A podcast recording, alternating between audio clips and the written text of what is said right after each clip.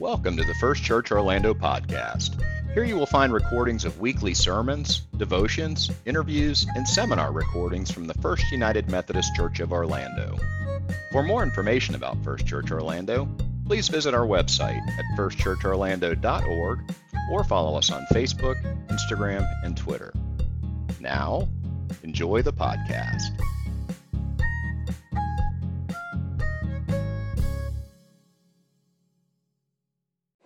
Call myself a decent neighbor. I'm not great, but I'm not a jerk. My husband and I, we bring our tr- garbage and recycling containers, you know, in, uh, you know, from the curb in a timely manner. We don't just leave them out uh, to roll around in the streets. We make sure our trash does not blow into our neighbors' yards. When I'm out walking my dog or when I'm driving in the neighborhood and I see neighbors, I do the wave. Do you do the wave? We don't throw loud parties. And even if we did, we might invite our neighbors over. We pass out candy on Halloween. And I am no Grinch. I have decorated for Christmas. We have some lights on the outside of our house. We even have these really cute uh, festive gnomes uh, that are in our front yard. Um, I think they look really nice. Now, the neighbor to our left has about a 12 foot Frosty the Snowman, inflatable. The neighbor to our right has a 24 foot Santa. So, by comparison, ours is a little bit sad, so we got to up our game for next year, is what I'm committing to myself. I confess that I do not know my neighbors' names. I do not know anything about their families. For some neighbors, I'm not, sure, I'm not even sure exactly who all lives in the house. I see people coming and going, and I'm like, do you live here or not? I don't know. I do not know my neighbors' joys or concerns. I've not made them Christmas cookies, and I have not gone door to door singing Christmas carols to them.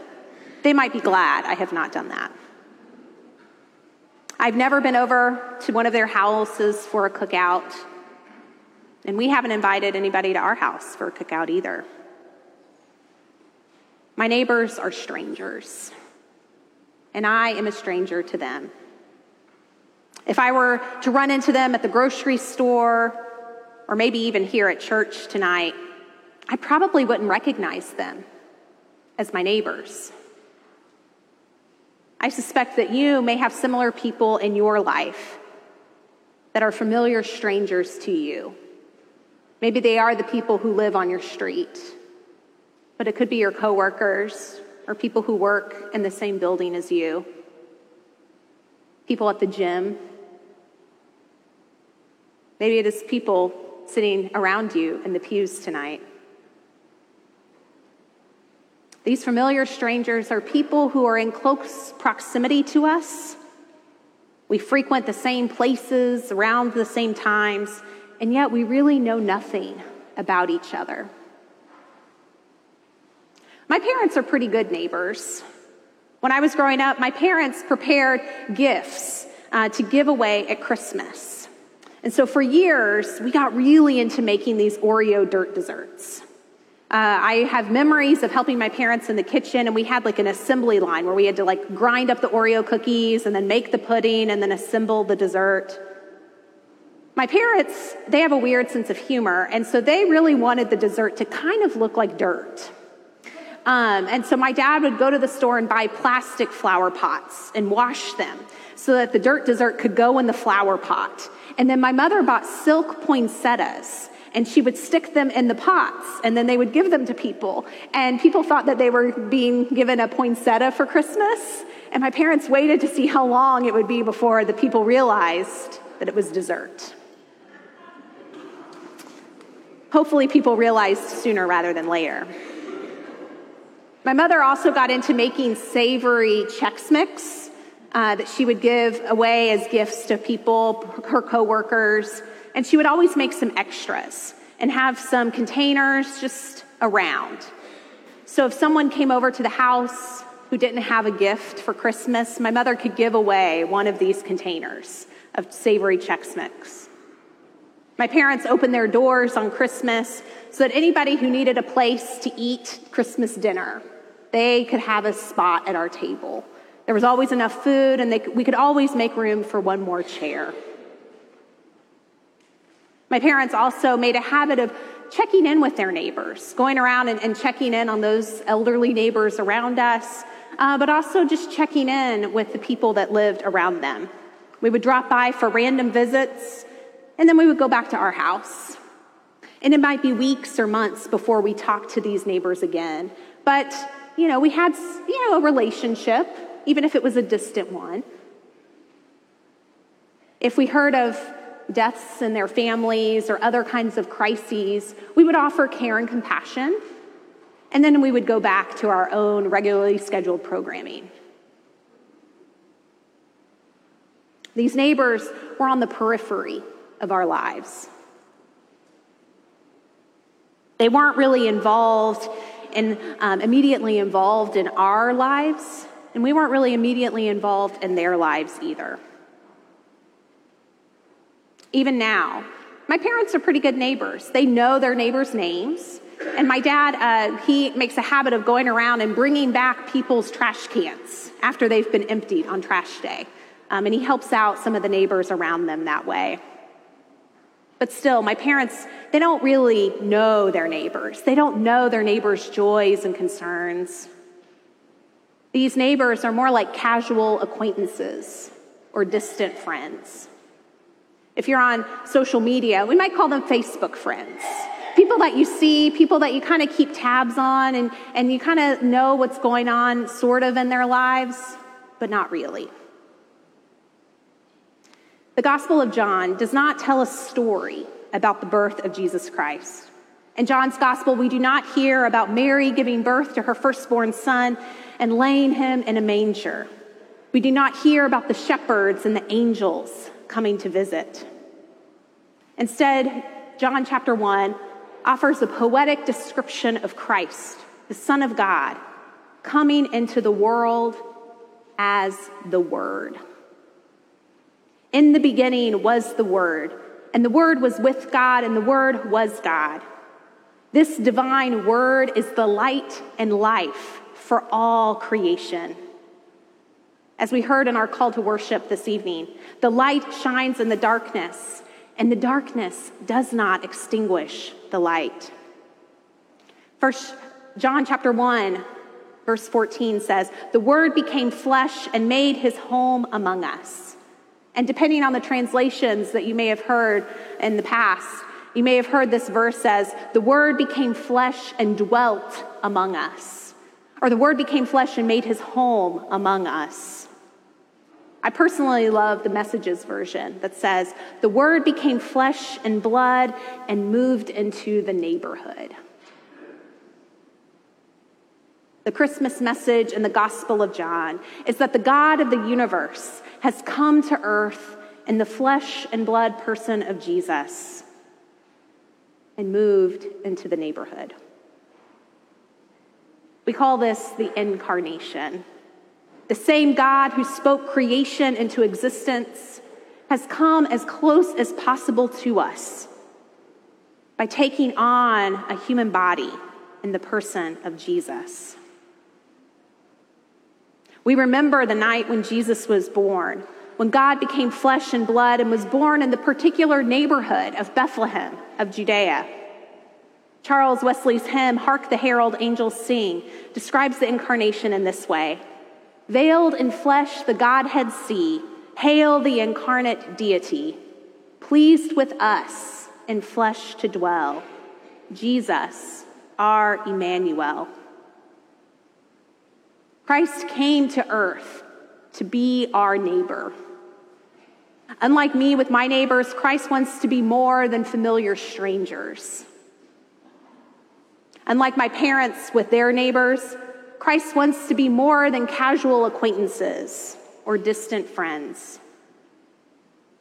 Christ, the Word, became flesh and blood and moved into our neighborhood in order to be close to us to connect with us, to be one with us.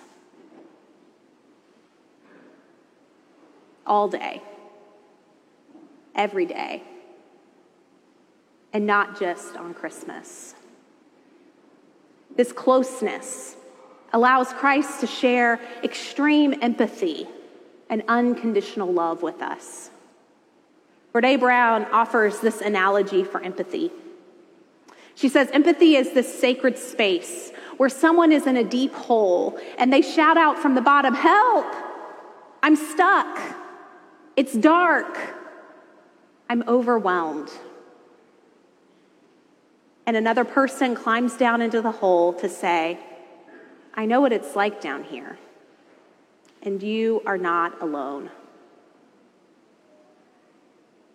The God of the universe climbed down into the hole of humanity as a vulnerable human baby so that God would know what it was like down here. Christ became flesh and blood and lived among us in order to climb down into all of the holes where we find ourselves. And Christ reminds us that we are never alone. Christ became flesh and blood and moved into our neighborhood, not to judge or condemn us, but to love us. And so on this Christmas Eve, as we retell this story, as we sing hymns, and in just a few moments as we light candles, we're remembering a story of an event that happened some 2,000 years ago. But that's not just an event from the past that we remember, that we look back on with nostalgia and familiarity. The good news of Christmas is that the eternal Spirit of Christ is still being born today within flesh and blood bodies. Your body and my body. The eternal Spirit of Christ is still found today in the world, in our country, in your neighborhood, and in my neighborhood. The Spirit of Christ is your neighbor. Writer C.S. Lewis says next to the Blessed Sacrament, Holy Communion itself, your neighbor is the holiest object presented to your senses. For in your neighbor, also Christ, the glorifier and the glorified, glory himself is truly hidden. Do you see Christ in your neighbor? Are you looking for Christ in your neighbor? Do your neighbors see Christ in you? On this Christmas, we celebrate that the Word became flesh and blood and moved into your neighborhood. Let us pray. Gracious God, we give you thanks that you long to be with us and that you will go to extreme lengths to be with us, even as extreme as being born a vulnerable human baby. You long to be with us in the heights of our joys and in the depths of our sorrows. You are Emmanuel, God with us, even now. Give us eyes to see you in our neighbors, especially in those we would least expect to see you. Be in our words, in our actions, and in our love, so that our neighbors may see you in us. We pray this in the name of the Word made flesh, Jesus the Christ, our Emmanuel. Amen.